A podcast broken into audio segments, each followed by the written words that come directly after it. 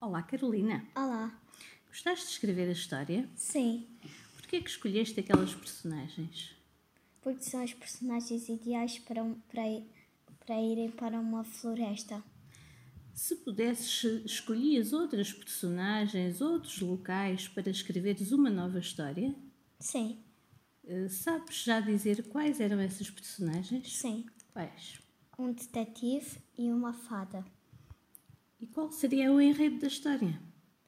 Era num laboratório que ele fazia um, um produto e depois aparecia lá uma fada que estava a tentar escapar lá e depois ele estava lá à procura da fada, no entretanto encontrou a fada.